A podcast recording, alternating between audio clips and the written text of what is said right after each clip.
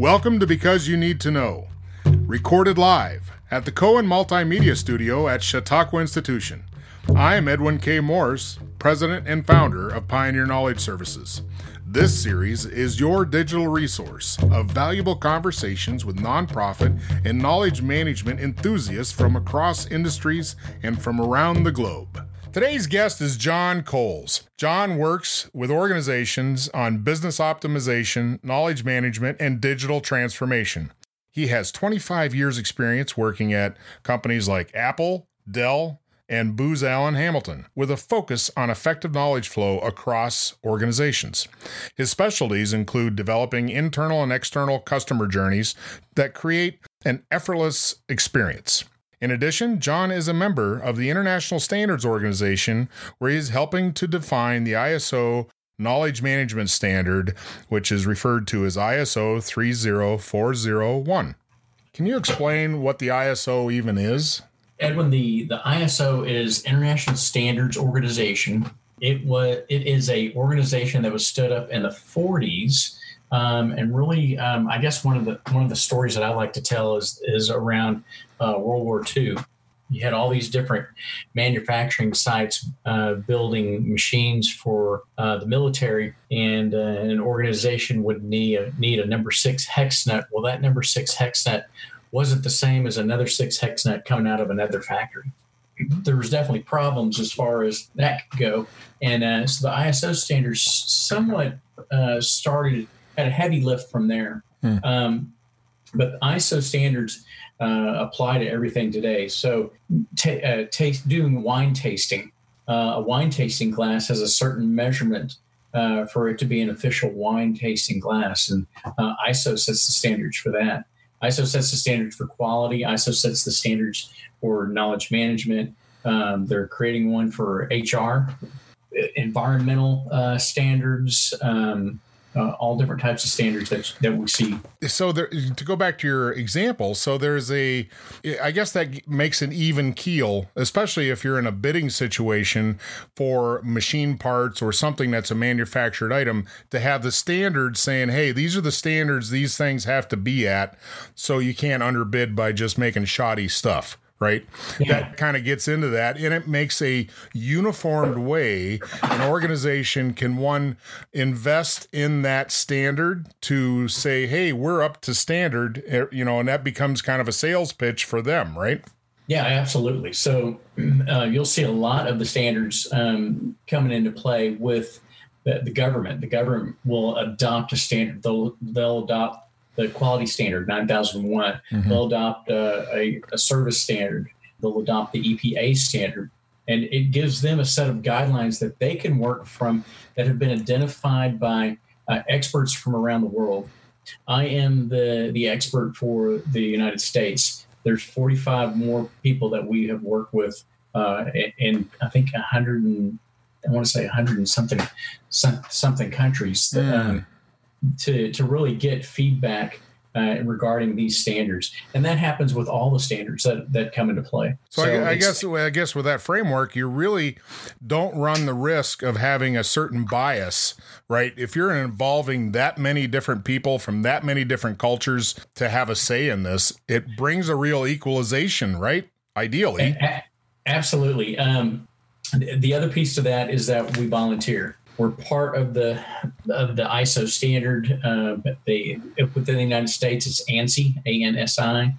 But uh, we, we, volunteer, so we're not getting paid. We're not getting paid to to drive in a particular uh, for a particular organization or in a particular way. We we look at it from our expertise and say this is what it how it makes sense within the United States, or this is how it makes sense in Germany. Bringing together um, the group of people from across the world is really exciting, but it's the minor differences that you that you really start to see and you run into, and that's that's what usually takes a, a long time. The standard itself, specifically for knowledge management, is if you're familiar with knowledge management and been in the field for a while, there's really nothing that I wouldn't I don't I don't think it would surprise you what is listed there. Mm-hmm.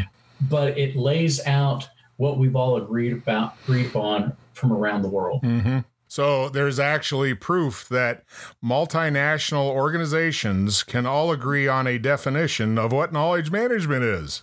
Yeah. Yes. yes. Right. Right. Yeah, which, uh, which, which, you know, the the standard came out what in the fall of 2018. So I, I jumped right on the bandwagon because that that to me is exciting information to have that uh, because organizations have been trying to get their hands around one what it is and how do you do it, and I think that just adds so much foundational pieces to the industry of knowledge management going forward because now we've got something at least to start with. We've got a an, we, we can base an action plan based off of this material. Absolutely, absolutely. Um, you know, the I guess one of the jokes. I don't know if it just applies to the knowledge management industry, but um, the joke is um, if you send 10 knowledge management people into a room to define a standard, they'll come out with 15 different standards. Um, yeah, to, to your point, it gives us a guideline.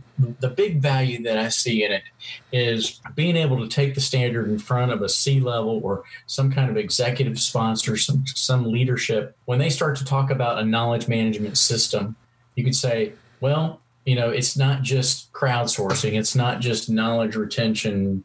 Uh, it's not just creating a, a, a SharePoint knowledge base. Knowledge management is these 10 things, these mm-hmm. 57 different shall statements. The, this is what knowledge management really is.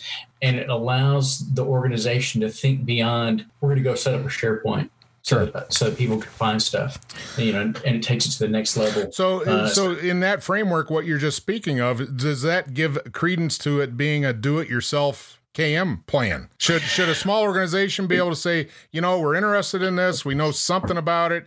Uh, can they just buy this and say, okay, I've got my roadmap, I'm going to follow the directions? Um, it's it's a guideline. It is uh, here. Here are uh, I think Nick Milton um, puts it really best in that it's not hey here's here's how to make a three level chocolate devil's food cake with cream uh, cheese icing. It's the kitchen. And here's how you set up the kitchen to make the cakes make the desserts to make the the different uh, foods that you want to that you that you do on a regular basis. So it's the, it's the guidelines for that. I think one thing, and I, and I sort of borrow this from the Consortium for Service Innovation, it's, it's and, I, and I've sort of tweaked it, is that knowledge management is not something you do in addition to your work. Knowledge management is how you do how you work. do your work. Yeah, well, I I'm, I agree with that.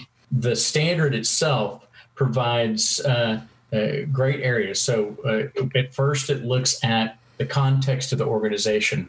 I'm really proud that ISO really started there instead of starting at how to plan KM or how to support KM. Said, look, let's let's go do an assessment. Let's understand what what the context of the organization is all about. What are they doing? What are they trying to do? What do they want to do? Mm-hmm. And then start to get engaged with how you manage the the flow of information and knowledge across an organization. So, going from context, you go into leadership of KM, right? the planning and support of it, the operations, performance evaluations, recognition, and then of course improvement. So those are sort of the big the, the big areas of so, knowledge management. So this this ISO 4KM is a standalone uh, standard just in the realm of KM, but there's also KM comes up in other uh, standards, correct? Absolutely. So most recently, what the way that this that this standard has been uh, developed is that it falls within the same um, the same documentation style that that other standards have have filed their their standard. This helps uh, essentially create Lego pieces. So hmm. this is specifically a I think it's an MSS type standard. Um, there are other um, standards such as the ISO 9001 uh, is an MSS type standard. So give me what MSS um, is. What does that mean? It's the management system standard, is what that is, what it's oh. called for, for oh. ISO. And there's a, a, few different little ways that ISO can do that, but it's an MSS uh, standard within the ISO uh, framework. And so it, it, ends up becoming a Lego piece. Uh, so that when somebody has an ISO 9001 quality initiative, they've they've achieved certification in 9001, and they want to uh, meet the newest, the latest, greatest certification, which includes a clause for organizational knowledge mm. um, as of 2015. they're able to actually turn to the knowledge management standard 30401 and say, you know what, that fits what that that follows the MSS uh, platform and we can we can plug and play it right in within ISO 9001. So tell me how this usually works in an organization that wants to adopt an ISO. Do they bring it in house and say, okay, we're going to follow it, we're going to do this? Is there a whole cottage industry out there of folks that are the bridge between the organization and where they want to go in this development? the the, the cottage industry hasn't really hasn't really uh, built up around ISO itself. It's just starting out. But I think, you know, more importantly, you, would mentioned it uh, previously about a small business. If a small business wants to go after this, do they need to go get certification? Mm-hmm. The answer is no. no. They don't need to get certification. Um, they can if they want. Um, and there's essentially three levels of certification. One is, hey, we're gonna we're basically gonna audit ourselves and apply the framework to ourselves, and and we'll we'll guide ourselves. All right. There's not any certification there, but the, the ISO 30401 document allows uh, that to occur. The second level is where you actually have um, somebody that has some expertise in ISO 30401 come in and do some consulting or do some guidance uh, around 30401. And then the third is um, similar to the second, um, the fact that you bring an external uh, force and an external uh, resource in to audit what you've done, mm. and uh, they are a, a, certified member of ISO and can give you that label of certification for ISO 30401. And I presume there's a price scale for each level. The, well, the first two, are, well, the first one's free, right? Um, other than uh, you go out and, and buy the ISO standard for 138 US dollars so that's that's all up to you. Uh, the second one relies upon which consultant uh, that you want to work with that's mm familiar with the 30401 standard. Um, and the third is um, is reaching out to the ISO uh, certification group. Does this give an edge to an organization other than the performance improvements it's designed to do uh, once adopted? How does this benefit an organization? Yeah, so it, it absolutely does. What it does is that I think it it allows an organization to step back and really understand what are they trying to do. You know, as, as I mentioned, it's knowledge management. You know, it's not something you do in addition to, to your work. This is this is it. This is this is your livelihood.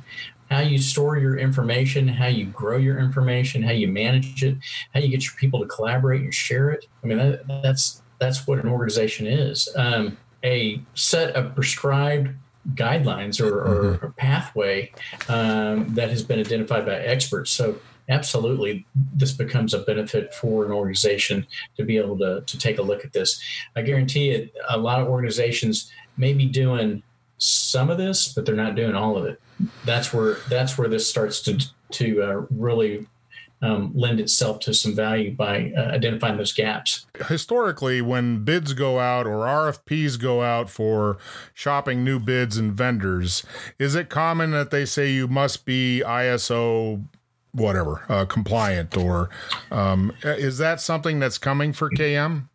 It's um, I don't think that we'll see that in, in um, anytime in the near future. The I know that uh, you know a lot of organizations are uh, looking into it. The U.S. military um, has been, they have a knowledge management, I think it's a monthly meeting across all the branches, and 30401 does commonly come up. And it's being somewhat of a, a helpful guideline for, for those folks, the way I understand it. Okay. NASA's looked at it. I think the World Bank has looked at it. There's some heavy hitters that are taking a look at it. You know, as, as I said previously, when you come back to it, it's from a knowledge management uh, professional there's really not a lot of new things that we've listed there, but we finally laid it out and said this is the standard, and it gives everybody sort of that, that same level playing field of oh, you got to have this. You'll have a knowledge knowledge retention plan for your folks to be able to, to grab information from. We're not telling you what kind of knowledge retention plan, but the fact that you that you should have some one some sort of mechanism. Yeah, right. You got it. Absolutely. Yeah. So right. you're going to have a different perspective and a higher level of integration of parts and pieces.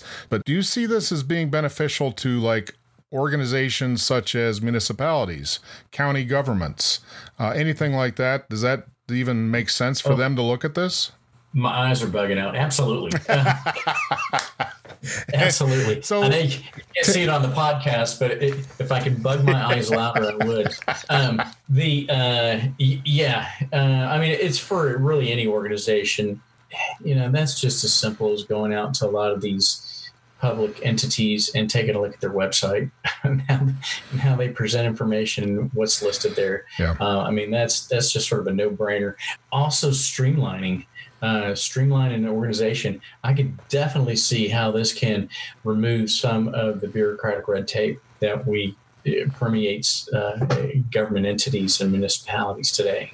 So this might be a very good, interesting plank for someone to stand on their running uh, information of what they're representing if they get elected. Knowledge management, or at least this maybe the standard, might be something oh, they would tout. Wouldn't that be a gas? Wouldn't that something? That, uh, is that you would have some uh, whatever city official or delegate or whoever come out and say, "Yeah, we're we're going to make our um, internal operations knowledge management 30401 compliant. Yeah. to serve our customers a lot uh, yeah. to serve our customers better. to serve the oh citizens right?